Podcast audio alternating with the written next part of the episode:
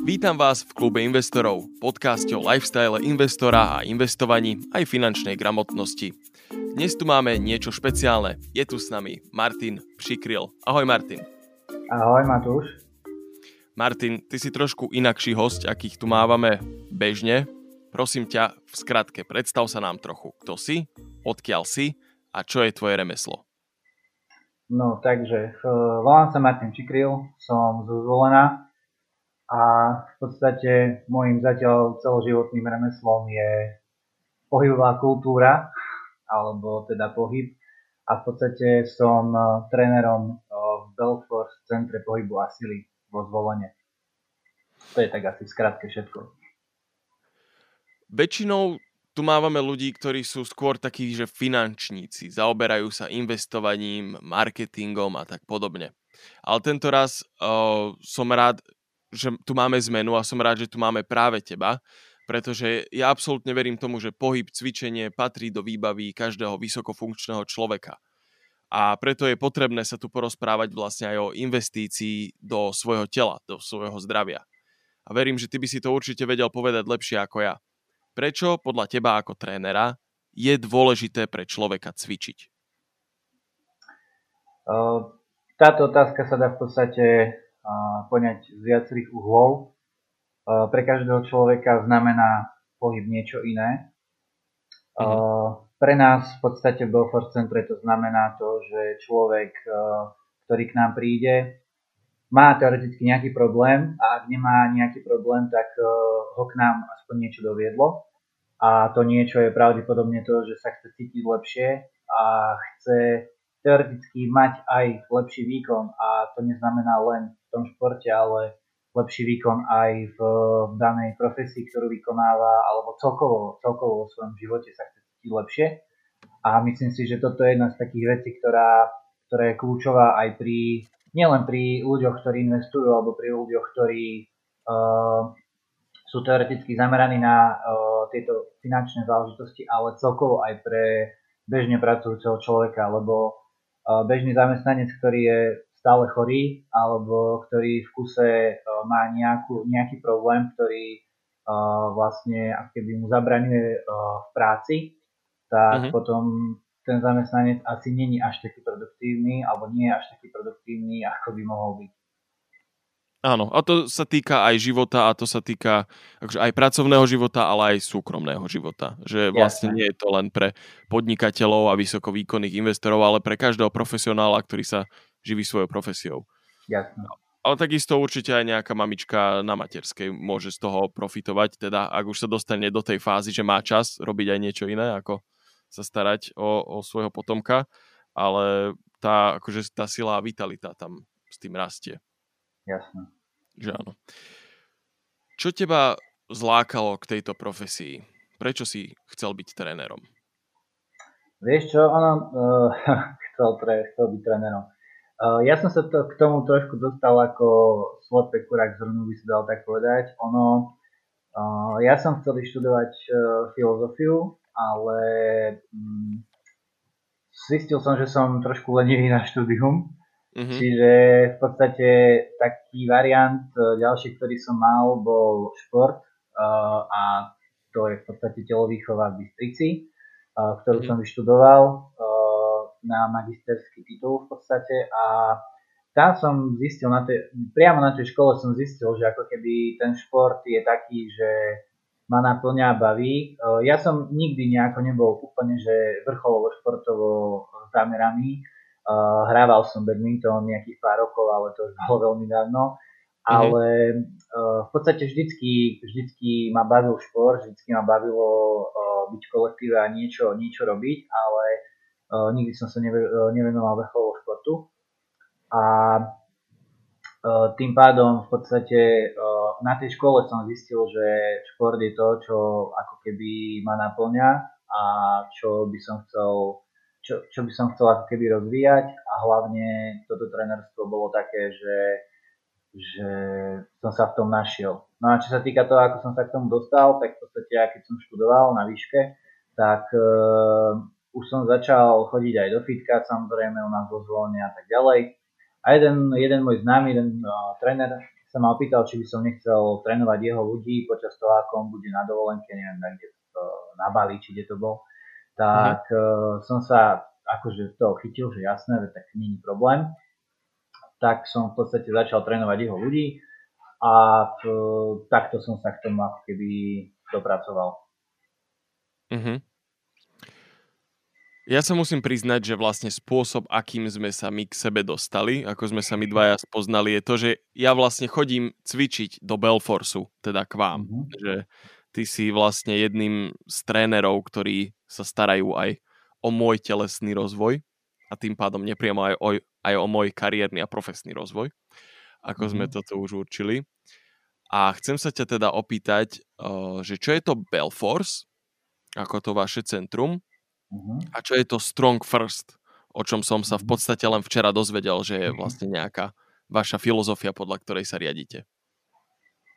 No, začal by som v podstate uh, tým Strong First a potom uh-huh. by som prešiel na to Belfort. Uh, Strong First je v podstate filozofia, ktorú, uh, ktorej korene siahajú uh, k zakladateľovi, Paulovi Taculinovi, ktorý v podstate uh, spromoval ako keby cvičenie uh, kettlebell čo je tá gula s tou ručkou, hej, pre ľudí, ktorí napríklad by to nevedeli.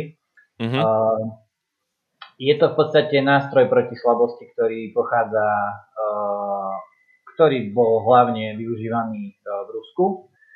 A uh, v podstate táto organizácia zastrešuje trénerov po celom svete. Ja osobne nie som certifikovaný inštruktor Stone First. Môj kolega Michal Malek, ktorý nemôže byť v tomto podcaste, pretože má pracovné povinnosti. Mm-hmm. Je certifikovaný inštruktor a v podstate je to ako keby jedna z top svetových organizácií, čo sa týka pohybu a hlavne síly, samozrejme ako vychádza z toho názvu, na svete.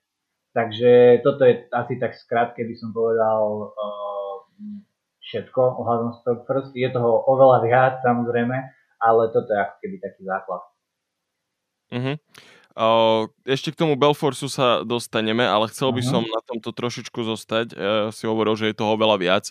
Máme uh-huh. čas sa tomu trošičku venovať. Mňa toho Jasne. akože celkom uh, zaujíma, lebo vravíš, že používajú, teda spopularizovali to cvičenie s tým kettlebellom, čo je teda to uh-huh. kulové závažie s tou ručkou, ale verím, že tá filozofia ide trošku hlbšie ako len to, že hej, toto je činka zaujímavého tvaru a my túto preferujeme chcel by som vedieť trošičku ako ten možno nejaký filozofický alebo nejaký ten ako základ za tým, že prečo je zrovna ten typ cvičenia, ktorý oni robia, alebo teda svojím spôsobom aj my robíme, lebo tam cvičím tiež, že prečo je tento lepší? Alebo čím je, čím je taký výnimočný? Jasné. Ono v podstate uh, tým, na čo ti teraz odpoviem, na tú tvoju otázku, tak odpoviem v podstate aj na to, čo robíme u nás uh, v našom pohybovom centre. Uh, pretože uh, kettlebell um, ako keby trošku zapadol prachom kvôli tomu, že išli do popredia tieto fitness veci, ktoré, s ktorým prišiel samozrejme aj ten fitness priemysel a fitness biznis celkovo kde sa tlačili prezražené, popularizované stroje, ktoré akože možno mali nejaký, nejaký význam a nejaký efekt, ale za povedzme jednu desatinu ceny toho si človek odcvičil z kettlebell viac menej všetko, čo potreboval a mhm. nepotreboval k tomu fitness stroje, ktoré sú, ktoré sú, ktorý každý rok sú nové a každý rok proste sa tlačia nové a nové do popredia, aby sa tie staré tam buď vyhodili, alebo neviem, čo sa s nimi robí, a aby sa kupovali proste nové. A toto je v podstate aj naša filozofia, že my sa teoreticky, ale aj v tom sa samozrejme zaoberá tromi základnými piliermi, a to je kettlebell, veľká činka a vlastná hmotnosť.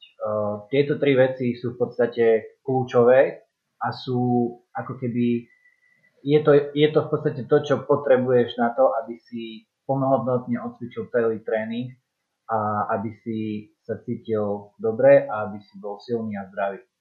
Čiže mm-hmm. viac menej uh, okolo tohto sa točí celá tá ich filozofia a v podstate uh, Pavel Caculín uh, spropagoval kettlebell, samozrejme aj veľkú činku, ale tak tá veľká činka sa používala dosť uh, v týchto old school gymoch. Spropagoval to v Amerike a v Amerike sa to keby takto uh, ako tsunami uh, rozlialo po celej Amerike a je tam XY týchto certifikovaných inštruktorov. Čo sa týka Európy, je ich menej. Uh, v mhm. niektorých krajinách je to dosť rozšírené, v niektorých menej, napríklad na Slovensku ich až toľko nie je. Uh, napríklad keď uh, môj kolega si robil certifikáciu na uh, SFL, čo bude Strong First uh, Barbell, tak v mhm. podstate bol prvý na Slovensku, ktorý mal na certifikáciu na túto činku. Takže wow. ako keby uh, on bol, on tak priniesol túto činku cez toto First na Slovensko a v podstate uh, to Strong First uh, tu nie je ešte až tak známe, ale myslím si, že uh, so stupom času určite, určite to pôjde do popredia. Pretože aj sami uh, v podstate Strong First tvrdia, že oni nie sú najlepší zo všetkých. Oni ani nechcú byť najlepší zo všetkých. Ale hľadajú tie najefektívnejšie riešenia na problémy, ktoré sa u ľudí vyskytujú a hľadajú tú zlatú strednú cestu, ten pomer uh, cena-výkon. Takže mm. asi tak. Čiže také, čo som ja pochopil, tak sú také dve dôležité faktory alebo nejaké tie elementy v tom a to je, že efektivita a jednoduchosť. Presne tak. Jasné. Tak sa dostaňme aj k tomu Belforsu.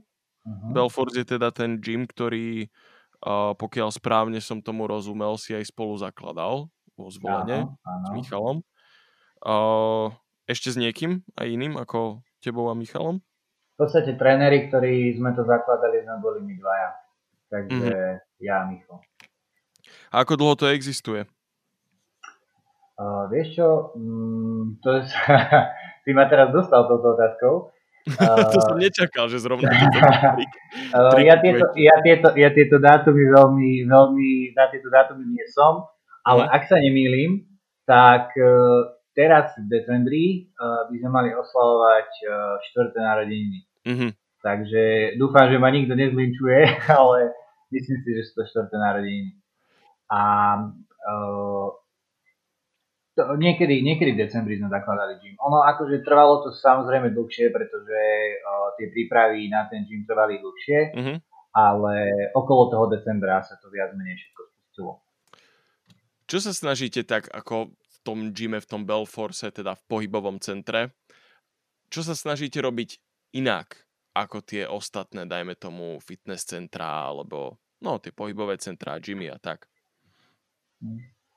No prvotná myšlienka tohto centra bola, že o, úplne prvotná bola samozrejme vytvoriť komunitu ľudí, mm-hmm. ktorí ako keby budú medzi sebou uh, komunikovať a medzi sebou sa v podstate podporovať uh, s tým, že, s tým, že uh, my viac menej uh, sme z začiatku trénovali dosť individuálne tréningy, alebo mali sme individuálny prístup a ono sa to nejako tak preklopilo do toho, že je to tak 50 na 50 by som teraz povedal, hej, že máme aj tie individuálne tréningy alebo ten individuálny prístup, ale uh, väčšine ľuďom vyhovuje naša filozofia skupinových tréningov, kde síce volá sa to skupinový tréning, ale v konečnom dôsledku každý človek cvičí svoj tréningový plán a každý človek, eh, ktorý chodí na našu skupinu, vie, čo má robiť. Takže eh, každý cvičí vlastným tempom a je to ako keby eh, skratke individuálny tréning na skupinovom tréningu. Mm-hmm. Takže chceli sme nájsť taký nejaký kompromis medzi skupinou a tou individualitou a v podstate ten kompromis sme našli v týchto, v týchto individuálnych tréningoch na skupinovom tréningu. Asi tak by som to nazval. Mm-hmm. Rozumiem. My sme sa ešte rozprávali o takej veľmi zaujímavej téme. V podstate to vyšlo tak od teba, aby som ti dal kredit, lebo si ho mhm. zaslúžiš. Uh-huh. Že aký je vlastne stav uh, tohto fitness biznisu na Slovensku. A teraz tým fitness uh, biznisom sorry, ja viem, že to nemáte radi, ale zastrešujem trošku aj vás. A akože vo všeobecnosti mm-hmm. biznis s telom, biznis s pohybom. Aký je podľa mm-hmm. teba jeho stav teraz? Ako odhliadnúť trošičku od korony, k tomu sa dostaneme trošku neskôr. Ale myslíš, že je to profitujúci, prosperujúci biznis? Oplatí sa do neho vstúpiť aj niekomu, kto by v tom chcel podnikať? Alebo je to skôr také, že bývalí športovci, ktorí sú nadšenci a majú nejaké peniaze, tak si to otvoria, alebo to proste chcú robiť? Ak, ako to vyzerá? Vieš čo, mm, ono, e, čo sa týka mm, tej, ešte tej otázky predtým, mm. nezodpovedal som ti celú, ale určite sa k tomu ešte vrátime. Ale čo sa týka tohto, e, tak ako keby, keď sa vrátim spätne, keď sme zakladali tento gym, tak ja stále tvrdím to, že je to, nie je to ľahký biznis, keď, e, aj keď človek má nadšenie, aj keď je mladý, aj keď e, ho to baví. Nie je to ľahký biznis, pretože e, ja sám na sebe vidím, že niekedy mám akože fakt dosť, hlavne vtedy, keď prídem o 6 ráno do gymu a odídem stať o 10 uh-huh. Mhm. a na druhý deň ma čaká v podstate to isté.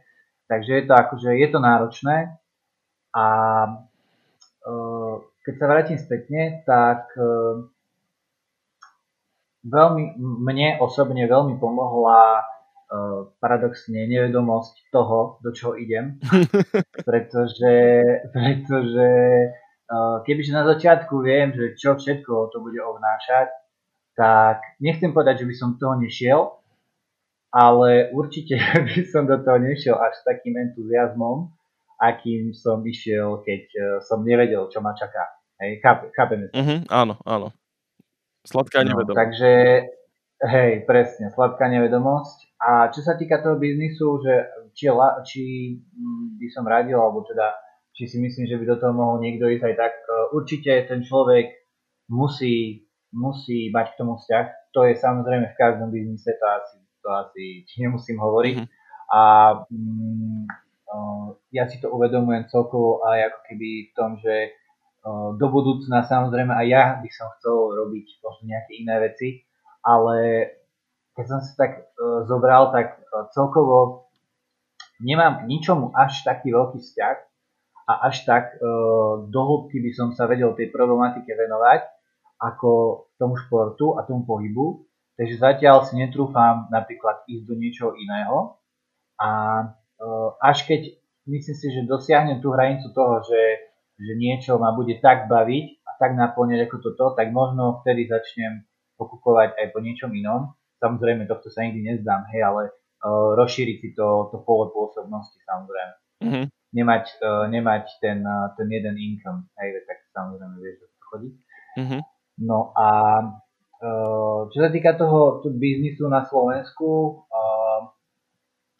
ja si myslím, že na zvolen je veľa pitiek po zvolenie a e, musia sa byť o každého klienta. My máme tú výhodu, že my sme trošku iní, sme viac takí komunitní a sme viac zameraní na, to, na toho jedného človeka, ako na to, že nám človek zaplatí vstup a z toho my žijeme. Takže myslím si, že v tomto máme výhodu a nezavidím fitkám, nielen teraz počas tej korony, ale nezavidím eh, fitkám, ktoré sú závislé na tých vstupoch, pretože je to veľmi vrtkavé s tým, že koľko ľudí ti príde a to fitko má o 20 centov lacnejší vstup, tak idem tam a podobne. Mm-hmm. Takže e, veľké fitka, samozrejme ľudia, ktorí zakladajú veľké fitka, už asi vedia, do čo idú a nemajú asi len tie fitka, ale v konečnom dôsledku e, myslím si, že toto nie je biznis, ak to napríklad nerobíš tak, ako to robíme my, uh, ktorý by ťa proste dostal medzi top 100 ľudí na Slovensku, hej. Uh-huh. nie, je to, nie je to ten štýl biznisu. Možno sa mýlim, pretože ešte také veľké fitko nemáme, ale ja si osobne myslím, že to není úplne ten biznis, ktorý by ľudia chceli robiť, uh, aby, aby rýchlo zbohatli, hej, tak to poviem. Uh-huh. Vravíš, že keď niektoré fitka sú závislé teda iba na tých vstupoch, a teda ak sa môžem opýtať, ak nie, kľudne povedz, a, ale povedal si to tak, že akoby vy nie ste závislí, alebo no úplne ono, e, závislí samozrejme, od vstupov. Tie fitka nie sú závislé na tých vstupov, sú závislé aj od toho, čo predajú na bare, lebo všetko je to podľa mňa, nie všetko, akože jasné, možno niekto zakladá také veľké fitko aj v domní to, toho, že pomôže tým ľuďom, aby boli zdravší a lepšie sa hýbali a podobne, ale v končnom dôsledku je to samozrejme mm-hmm. zisk. Hej?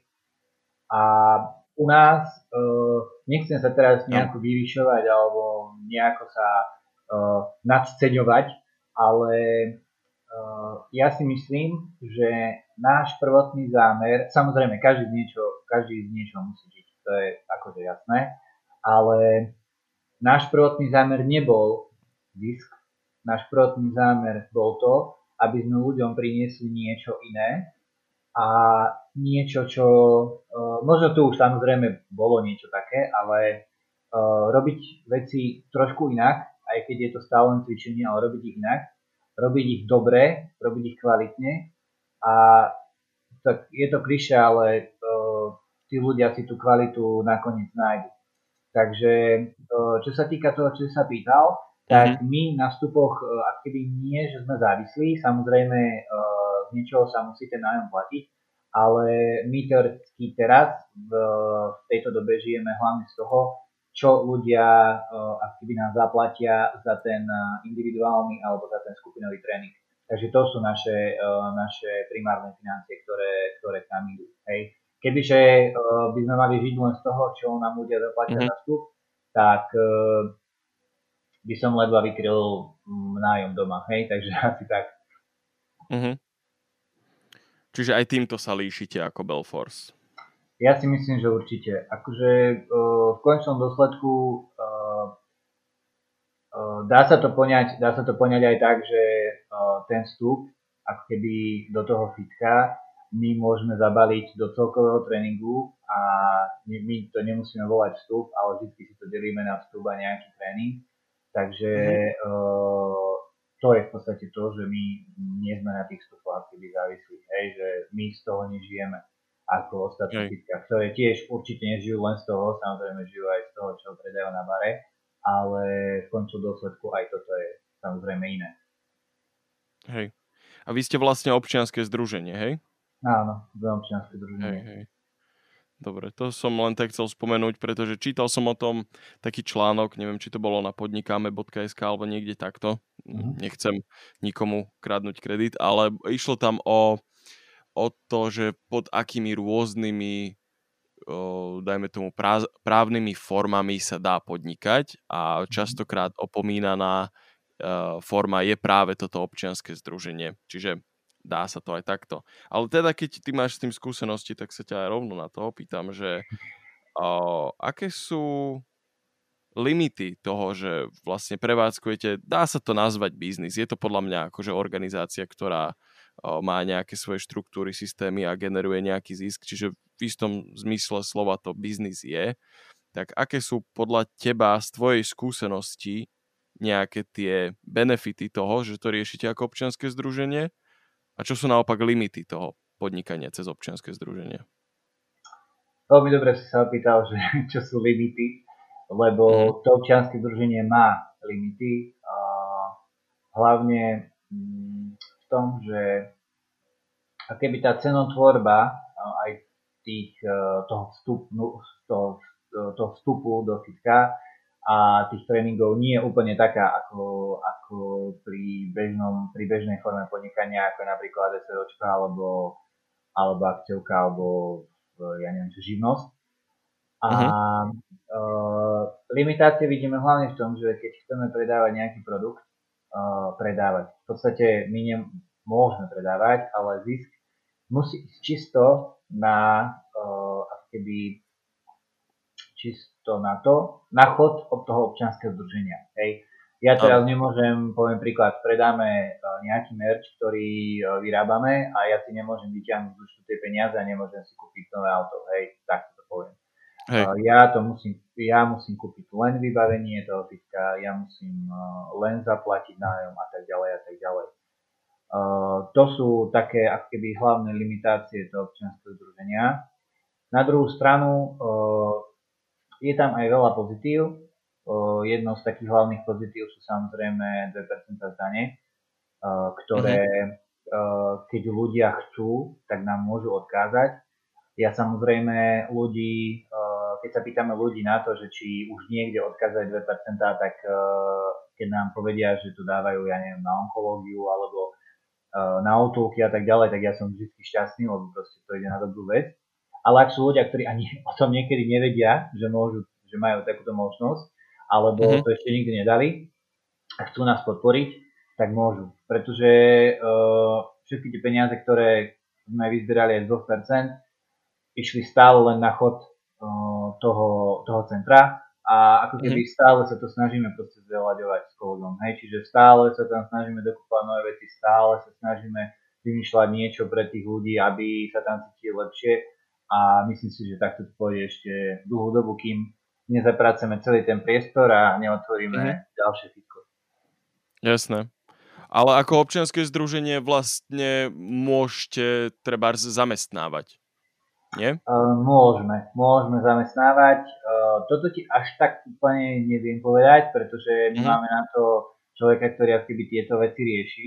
Pretože ak by sme mali ešte riešiť uh, formu toho podnikania ako občianske združenie, tak by sme nerobili nič iné, len uh, hľadali veci a uh, riešili uh, okolo toho veci a nemohli, nemohli trénovať. Takže na toto máme človeka, ale čo sa týka uh, sa týka toho zamestnávania, tak môžeme zamestnávať aj ako občianske združenie. Hej. Zaujímavé. Je to zaujímavé a som veľmi rád, že sme sa aj k tomuto dostali, pretože je to fakt o, veľmi opomínaná forma toho, ako sa dá o, dajme tomu, že podnikať alebo vykonávať nejakú takúto činnosť. Určite, a myslíš. Myslíš, že, alebo teda máte to v pláne, že by ste niekedy prešli, dajme tomu na tú SROčku, alebo tie limity nevnímaš tak? Že... Uh, vieš čo, určite, určite. Uh, uh-huh. Ono uh, ani, možno ani prechod nie, skôr rozšírenie, že sa spraví SROčka a to občianske združenie ostane, pretože to bola škoda, aby to zaniklo uh, s tým, že v podstate už potom sú tam, potom sa tam otvárajú aj samozrejme nové možnosti. Uh, spolupráce tej sročky a toho občianského združenia. A ja si myslím, že to občianske združenie je hlavne na to dobré, keď človek začína a potrebuje fakt, že skresať tie výdavky, tak mm. toto je jedna z foriem, ktorá tie výdavky si myslím, že skreše dosť. Hej, akože Hej. sú tam tie limitácie na začiatku, kedy ty si nemôžeš určovať nejaké veci, ale ak sa s tým uh, ako keby prehryzieš, tak si myslím, že sa dajú ušetriť uh, dobré peniaze na začiatok uh, nejakého podnikania, ktoré sa dá riešiť cez občianske združenie. Určite treba spomenúť, že tak ako aj hovoríš, hlavná výhoda tohto občianského združenia je tá cenová dostupnosť. Tak, tak, tak. Určite. Vráťme sa ale trošičku k tomu športu a sme sa k tomu aj trošičku už vyjadrovali, ale chcel by som sa tomu povenovať aj trošičku, aspoň teda v rámci tejto otázky, tak hlbavejšie, že podľa teba súčasná situácia, táto korona a epidémia a všetky tieto veci, čo sa dejú, myslíš si, že táto pandémia na dobro zmení tvár športu, či už na Slovensku, alebo možno aj nejako v globále, alebo ide len o nejakú dočasnú deformáciu toho trhu alebo toho stavu aj tých súťaží a tak, a že čo ja viem, po nejakých rokoch sa všetko vráti do starých kolají? Čo si myslíš ty? Ja zatiaľ úplne osobný názor na to nemám. Ako keby nepozeral som sa na to až tak do budúcna, pretože sme aj my samozrejme ako pohybové centrum sme riešili nejaké problémy, čo sa týka tejto korony a museli sme sa obracať, ako sme vedeli. Ale mm. je to len o tom, že v podstate ak človek eh, hľadá to riešenie, tak e, nájde aj tú cestu k nemu. Takže sme z toho nejako mm, celkom si myslím, že solidne vykľúčkovali. A čo sa týka v globále toho športu na, na svete alebo aj na Slovensku, tak e, myslím si, že tvár toho športu sa nezmení, lebo to je tak, uh, tak obrovská keby masa uh, niečoho nepomenovateľného fenoménu, že uh, takáto nejaká korona tomu veľmi aktivne neuškodí. Skôr si myslím, že si ľudia uvedomia nejaké veci, uvedomia si to, že uh, veľmi rýchlo sa dá ako keby zobrať to, že ja chcem ísť na futbalový zápas a neidem naň, pretože korona. Hej, čiže je to, je to ako keby také, taký varovný prst, že ľudia by, ľudia by si mali vážiť uh, všetko, čo majú a čo môžu veľmi rýchlo stratiť. Ako napríklad mm. len to, že môžu ísť na nejaký zápas uh, obľúbeného športu. A uh, čo sa týka dopadu na uh, už konkrétne športovcov, tak uh, videl som nejaké, nejaké veci, kde sa športovci stiažovali, že, že nemôžu hrať a že a tak ďalej a tak ďalej, tieto obmedzenia. A postihlo nás to v podstate keby taký medzi, medzi prvými aj s kultúrou, ale nemyslím si, že uh, športovci, ktorí uh, vykrikovali, že, alebo vykrikovali, uh, stiažovali sa, že nemôžu robiť svoj šport, tak uh, nemyslím si, že sú to tí ľudia, ktorí by mali vykrikovať alebo sa stiažovať, pretože myslím si, že ak by boli dostatočne finančne gramotní na to, aby si uvedomili, že niečo takéto mohlo kľudne prísť, tak uh, ich príjmom majú, by mali mať dostatočnú rezervu na to, aby týchto pár mesiacov aktivy prežili. Hej? Takže mm-hmm. toto je ako keby môj taký, môj taký laický pohľad na vec. Viem, že uh, viem, že čo sa týka hlavne prípravy profesionálnych športovcov, je to veľmi ťažké, keď človek vypadne na takú dlhú dobu. Uh, niektorí športovci mali možnosť trénovať, mohol sa trénovať vonku, mohol sa trénovať uh, niekedy aj proste indoor, ale boli tam nejaké obmedzenia, ale sú športy, ktoré boli odstavené a uh, na, sú špecificky tak dané, že ak nemáte nejakú tú špecifickú vec, ktorá sa využíva pri tom športe, tak ju ináč nenatrenujete a uh-huh. je to ako keby veľmi ťažké, čo i len na mesiac pre vrcholového športovca vypadnúť z toho tréningového procesu. Veľmi, veľmi dlho sa dostáva naspäť. Takže uh, toto si myslím, že akože mohlo mať dopad na tých športovcov, hej, uh, v dôsledku tej korony. Hej. A je pravda, že aj tá pandémia nezasiahla každého rovnako ani čo sa týka geograficky, že na niektorých miestach, zvlášť keď sa bavíme napríklad o nejakých takých globálnejších súťažiach, vieš, tak v nejakej krajine mohol byť ten lockdown veľmi prísny, v nejakej krajine nemusel byť a tí športovci, kde to nemali také prísne, tak tí mohli športovať alebo teda trénovať. Tí, kde mali prísny lockdown, museli zostať doma, vieš, napríklad lyžiari, tak tí s tým toho asi veľa nespravia. Že hej, trošičku to podľa mňa teda podľa môjho absolútne laického názoru o, môže pomeniť aspoň teda z nejakého krátko až strednodobého hľadiska ten, tú tvár toho športu. Ale asi, asi určite sa nestane to, že by profesionálny šport ako hlavne taká tá záležitosť pre divákov a pre masy alebo tie súťaže, že to asi fakt, že nebude ohrozené niečím takýmto. To už ja svojím spôsobom existuje tisíce rokov. Hej. Ono, uh, hlavne preto, že v dnešnej dobe sa v tom točia extrémne veľké peniaze a uh, nikto si nemôže dovoliť stopnúť šport na nejakú, na nejakú extrémne dlhú dobu. Čo sa týka tejto pandémie, jasné, tak ono, sú tam nejaké opatrenia, ktoré sú potrebné na to, aby sa to nešírilo hlava, nehlava, ale uh, ľudia sami už zistili, že ako keby pozerať to v telke je síce fajn, ale niekedy, niekto, niekomu to vyhovuje, samozrejme niekomu vyhovuje si to pustiť doma a mať to pohodlie domova a pozerať mm-hmm. sa na ten obľúbený zápas, ale niekto, niekto je taký, že nutne, nutne potrebuje ísť na ten zápas a, mm-hmm. a toto sú tí ľudia, ktorí v podstate to všetko ťahajú, hej, a keby tí ľudia, to myslím si, že skôr či neskôr sa začnú ozývať a začnú si pýtať to, čo, to, čo dakedy mali. A to bolo to, že mohli ísť napríklad aj na ten zápas. hej, kedykoľvek. Hej.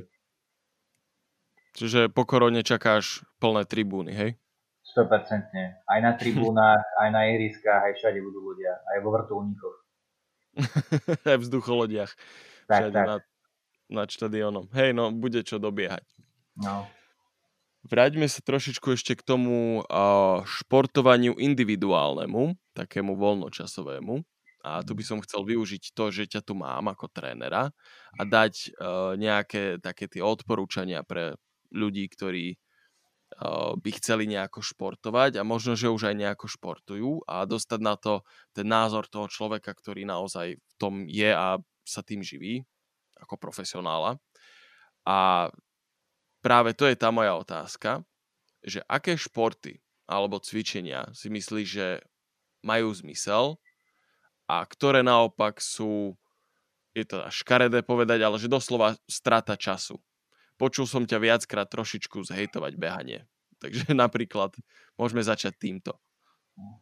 No, uh, možno ťa trošku spláven toto odpovedel, ale ja si nemyslím, že, uh, že nejaký šport, alebo konkrétne nejaký šport je kon- kontraproduktívny. Uh, skôr ide samozrejme o ten celkový kontext tej veci. Aj uh, samozrejme počul si nás uh, rozprávať uh, o fitku o tom, že, že ten beh není úplne pre nás uh, košer. Uh, je, to zase, je to zase o kontexte. Uh, uh-huh. Hlavne o kontexte tom, že ľudia, ktorí chcú začať cvičiť, tak uh, možno, možno už predtým niekedy cvičili, alebo alebo aj nie, tak uh, najľahšie, najľahšie, čo môžu, je vybehnúť uh, z bytu, z domu alebo kde bývajú a začať bežať. To je v podstate mm-hmm. najľah, najľahšie, čo môžu spraviť. Uh, a toto je ten problém. Toto je hlavne ten problém s behom, že ľudia sú masírovaní aj tými médiami, aj samozrejme sociálnymi sieťami, aj len od známych, že vidia, že napríklad á, tento zabehol 15 km za taký čas, tak to musím teraz spraviť aj ja. A snažia sa, snažia sa ako keby nepočúvajú svoje telo, snažia sa dobiehať e, nejaké ciele, ktoré sú úplne im ešte vzdialené. A tam vznikajú tie problémy toho, že ten človek nie je pripravený na tú záťaž. A e, to isté platí aj u nás, čo sa týka silového tréningu, to isté platí aj pri ostatných športoch, keď to telo nie, nie je pripravené na tú záťaž, tak vtedy vznikajú tie problémy. A mm-hmm. preto uh, je to také, taká dvojsečná zbraň ten beh. Uh, na jednu stranu je to super kvôli tomu, že je to nenáročné a človek si len oboje niečo na nohy a môže bežať. Na druhej strane uh, je to okolo toho celá veda a skôr či neskôr ten človek, ktorý na to nebol pripravený a začal bežať, a začal bežať akože dosť tvrdo, tak uh, sa dostavia tie problémy, ktoré sú samozrejme čisto to známe, hej, kolby, chrbát a tak ďalej a tak ďalej. Takže preto, preto my sme v podstate takí, nie že odporcovia behu, ale uh, ak chceš bežať, alebo ak chceš uh, uh, behávať, tak behávaj s rozumom. A ak chceš, uh, ak chceš schudnúť, tak uh, teraz neviem, či uh, ma tu niekto nepríde ukameňovať, ale k tomu uh, nemusíš chodiť behať. Takže mm-hmm. toto je v podstate také, čo my chceme ľuďom keby tak ukázať. A na druhú stranu trošku som aj ja zmenil pohľad na ten beh, hlavne kvôli tomu, že ja som, mňa ako extra behať nebaví, ale nie som akože odporca behu, ale ja osobne mňa to až nejako nebaví. Uh, no lenže som si čítal aj dosť uh, veľa knížiek, v ktorých to bolo aj spomínané a samozrejme teraz naposledy som čítal Dobehni svoj mozog, kde bolo pekne povedané to, že človek, ak nemá nejakú aktivitu, pri ktorej sa mu zvyšuje uh, srdcová frekvencia, uh, či už je to rýchla chôdza alebo ľahký beh, tak uh, o dosť veľa uh, benefitov sa ukracuje. A samozrejme, keď niekto hráva nejaký šport, tak a nebaví ho behať, tak chodiť nemusí behať, pretože tú srdcovú frekvenciu zvyšuje pri tom športe danom. Ale človek, ktorý nerobí žiadny šport, len napríklad chodí uh, do fitka, buď kunám, alebo dvíhať činky, alebo to je jedno, tak uh, by si myslím, že mal zaradiť aspoň nejaké ľahké kardio uh, párkrát do týždňa, pre tú komplexnosť toho celkového, toho celkového zdravia. Nemusí to byť primárne beh, môže to byť korčule, môže to byť Nordic walking alebo niečo proste, čo, uh, pričom sa zvyšuje tá srdcová frekvencia. Mhm. Že pri tom silovom tréningu samotnom sa až tak nezvyšuje tá uh, frekvencia? no, to je zaujímavá otázka. Uh, zvyšuje, samozrejme zvyšuje, ale uh, zvyšuje sa trošku ináč, ako uh, nie, že je potrebné, ale uh, je lepšie, keď sa zvyšuje uh, pri nejakej aktivite, ako je napríklad beh. Hej. Uh-huh. Uh, nejdem teraz zachádzať úplne do detailov, pretože je to aj na dlhšiu debatu, okay. ale uh, kardio sa nerobí pod činkami. Hej. To je v podstate niečo také, čo by som k tomu povedal, aby to bolo pochopiteľné. Hej. Uh-huh ale je dobré si, akože ten beh samotný nie je zlý, ale je skôr správne ním doplňať aj niečo iné, hej?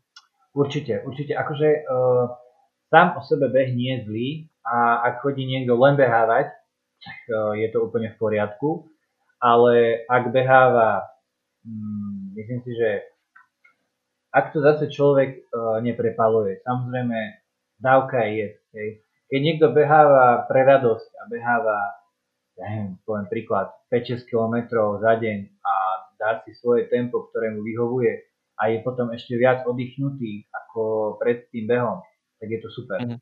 Ale ak niekto tlačí na pílu, beháva 20-30 km za deň, je potom rozbitý v práci, je potom často chorý a podobne, tak tam už asi ten človek by si mal uvedomiť, že mm, za akú cenu mm-hmm. akú cenu platí za ten beh. Hej. Hej. Čo by si odporúčil takým veľmi zamestnaným profesionálom, ktorí fakt, že nemajú, alebo si myslia, že nemajú čas cvičiť, ale chceli by akože silou mocou dačo, že sú odhodlaní dačo zaradiť do toho svojho života a nemajú vás po ruke. Čo by si takému človeku mm. odporúčil urobiť? Behať? Odpor, od, od, odporučil by som mu behať do roboty.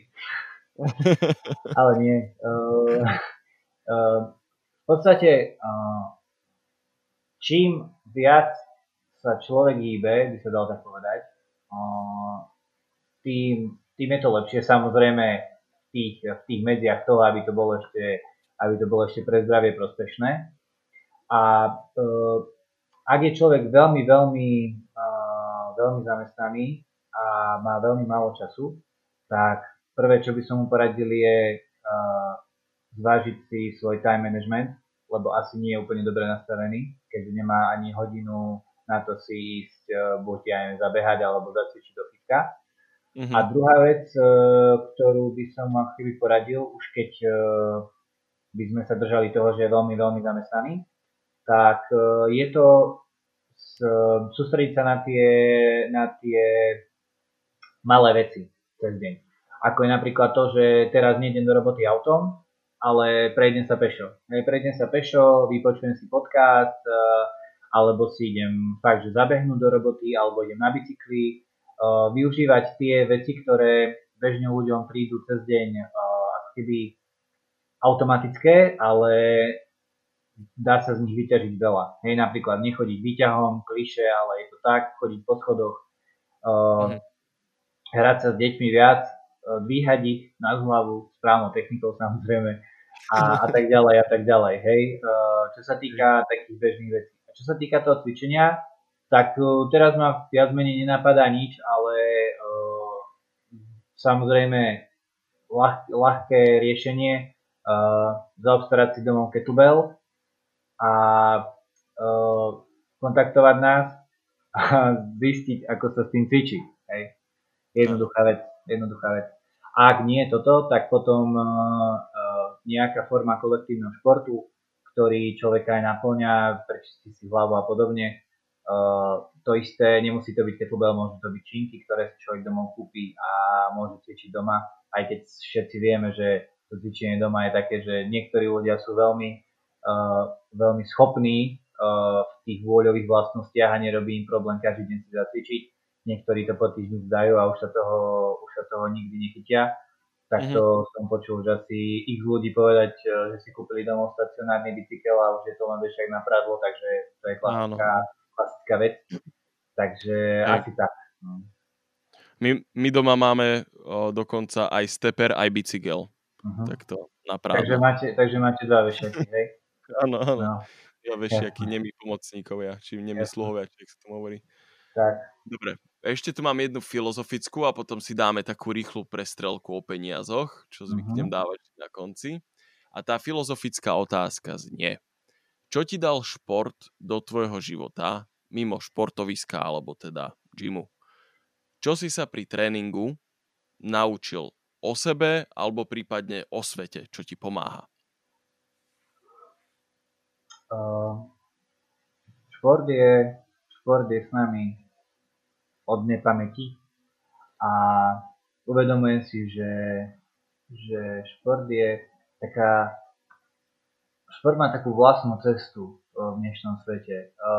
Odhliadnúť od toho, že sa v tom točia peniaze a že, že sa tam proste špartírujú hociakí športovci, ktorí sú niekedy úplne by mohli byť, kebyže nešportujú na hrane spoločnosti. Ale mm-hmm. je to ako keby také, pre mňa je to niečo také časti magické, že je to, pre mňa je to ako napríklad tanec, hej? že keď si človek predstaví, že uh, by ľudí videl tancovať bez hudby, tak je to ako keby smiešne. A keď si človek predstaví, že uh, napríklad, nechcem teraz nikoho vratiť, ale keď si predstavíme futbal, že ľudia kopú do lopty a uh, triafajú sa na bránu a um, je to dosť tak ako keby komické, hej, že z čoho to všetko vzniklo a tak ďalej ale má to, má to v podstate niečo do seba, asi, asi by sa to takto nerozšírilo, kebyže to niečo do seba nemá. A pre mňa je to taký, pre mňa je toto také zaujímavé v tom športe. A čo to dalo mne?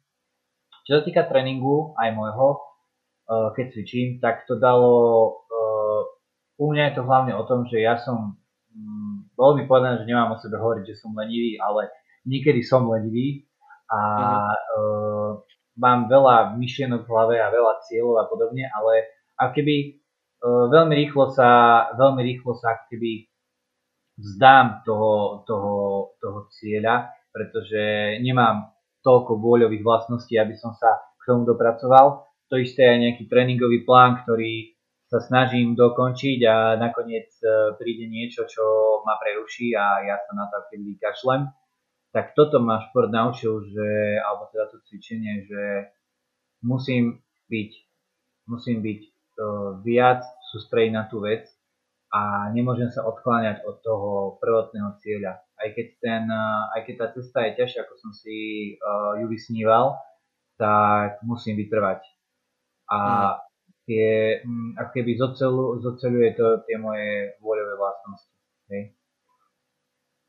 Hej, Čiže taká cieľavedomosť a vytrvalosť. Tak, vytrvalosť. Vytrvalosť je veľmi dôležitá vec v tomto a e, zistil som, že mám na čom pracovať, čo sa týka vytrvalosti.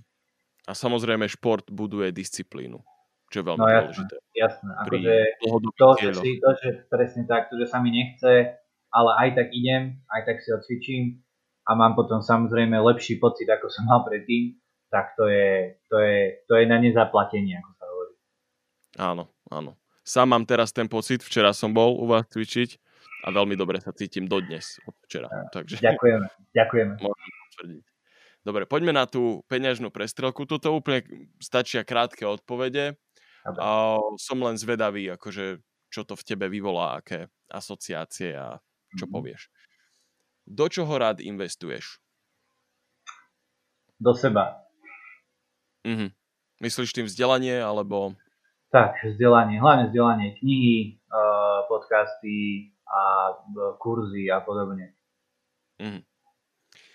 Čo pre teba znamenajú peniaze? Zaujímavá otázka.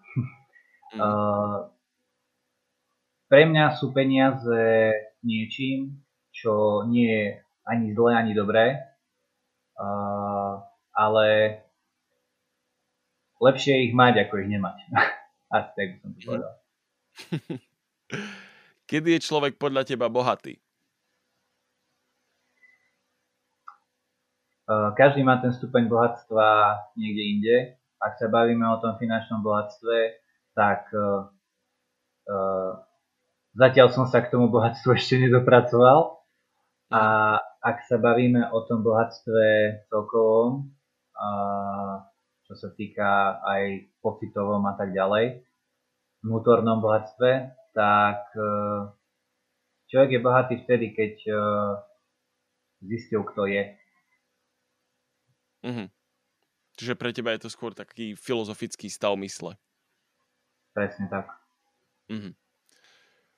Akú úlohu má v tvojom živote vzdelávanie? To už sme trošičku načrtli. Mhm. Uh, určite veľkú. Uh, len u mňa je to trošku zložitejšie v tom, že mňa veľmi nebaví učiť sa niečo, čo ma nebaví.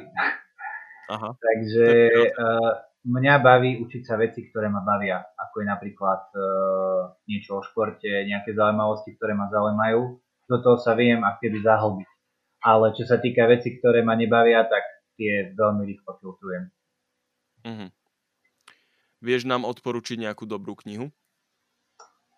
Mm, tých knih je veľa, ale napríklad teraz sa na nejaké pozerám. Jedna z nich uh, je tá, čo som nedávno čítal a bola to uh, Dobehni svoj mozog alebo uh, dopisy psané stoikem, ak niekoho zaujíma filozofia, alebo napríklad napríklad teraz ma už nič nenapadá. To je, myslím si, že dosť. Um, pozeráš správy? Nepozerám. Alebo teda čítaš správy, alebo takto sleduješ, čo sa deje, aktuálne dianie? Uh, sledujem, uh, hlavne to sledujem cez, cez Facebook a cez, uh, pozerám si minúta po minúte teraz, lebo tam je to všetko pekne zhrnuté a nechce sa mi to dolovať na internete. Uh-huh. Prikladáš niečomu z toho nejakú najväčšiu dôležitosť aktuálne, alebo je niečo, čo vzbudí tvoju pozornosť viac ako ostatné veci z toho aktuálneho diania? Páči sa mi to zatýkanie o, tých vysoko postavených ľudí, ktorí si mysleli, že sú nedotknutelní v tomto svete alebo na Slovensku, ale nechajme sa prekvapiť, ako to všetko dopadne. Uh-huh. Čo bola tvoja najhoršia investícia v živote, že doslova si vyhodil peniaze? Mm, vtedy, keď som si myslel, že tie peniaze rýchlo otočím. Mm-hmm. Že vidí na rýchloho zárobku. Presne tak. Čo považuješ naopak za najlepšiu investíciu? No prvotná najlepšia investícia je samozrejme do mňa alebo do seba. A čo sa týka toho vzdelania a podobne, to si myslím, že sa dočítate všade, a, celkovo je to asi taká najdôležitejšia vec. A druhotná mm, je to, začal som si odkladať nejaké peniaze do ETF fondov a myslím mm-hmm. si, že je to jedna z takých ako keby teraz najstabilnejších fóriem investovania pre bežného človeka, ktorý sa nechce až tak tým veľmi zaoberať. Hej, hej, že je to dobré na pasívne investovanie. Uh-huh, uh-huh. Hej. Áno, no, mnohí ľudia to odporúčajú, hlavne na Slovensku, je to aj daňovo zvýhodnené, myslím. Hej, hej, hej, hej. Hej, dobre, a posledná otázka. Čo by si ešte chcel v živote dosiahnuť? Aké máš nesplnené góly, ciele, plány? Hmm. Zistiť, kto som. Uh-huh. To je môj nesplnený cieľ zatiaľ. A myslím si, že ak to zistím, tak už nič iné k životu potrebovať nebudem a trošku tak viac konkrétne kariérne, keby som sa ťa spýtal? Kariérne. Uh, plány, plány sú. Uh, samozrejme nezávisí tomu do mňa, pretože s kolegom sme uh, v tomto, ak by sa dalo tak povedať, biznise rovnocene. Takže mm-hmm. všetko, čo nás napadne, si medzi sebou ako keby šerujeme a uh, um, rozmýšľame nad vecami spoločne. A určite, určite zväčšovať komunitu, určite uh, sa snažiť uh, dostať do týmu nejakých uh, kvalitných ľudí, ktorý, ktorých sa nám už podarilo stiahnuť. A uh-huh. uh, celkovo určite rozširovať to povedomie toho športu na Slovensku, toho, toho, akože toho kvalitného a toho pohybu a možno v budúcnosti otvárať ďalšie gymy a mm, zväčšovať sa. Uh-huh. Dobre, ja si myslím, že na dneska sme sa porozprávali už dosť. Bolo toho akože ozaj veľa, čo sme prebrali. Nahrávame spolu hodinu, čo je úplne, že teda skoro hodinu. Perfektné. A chcel by som sa ti fakt veľmi, veľmi pekne poďakovať za to, že si prijal pozvanie do podcastu a že sme sa tu mohli porozprávať aj o takejto inej forme investovania, nielen čisto peňažnej, ale aj takej časovej a námahovej investícii do svojho tela a do seba a takisto do vzdelania. Takže ďakujem ti ak by si chcel ešte niečo dopovedať, čo si myslíš, že zostalo nevypovedané, tak teraz je ten čas. Ďakujem aj ja za pozvanie, samozrejme. A nevypovedané, nevypovedaného je veľa, ale hlavne by som chcel ľuďom odkázať svetový mier, nie. Uh, chcel by som ľuďom odkázať to, že uh, aby, sa, aby sa zamysleli nad tým, uh, čo robia so svojím telom a aby sa zamysleli nad tým, uh, aký to má na nich dopad. Asi tak. Super. Tak a ja zdravím aj všetkých poslucháčov a vypočujte si nás aj na budúce. Ďakujem. Toto bol klub investorov, ďakujeme, že nás počúvate a že nás dielate. Ak nás chcete podporiť, choďte na www.investiciaslovensko.sk a pridajte sa tam do klubu investorov a staňte sa crowdfundovým investorom v realitných projektoch.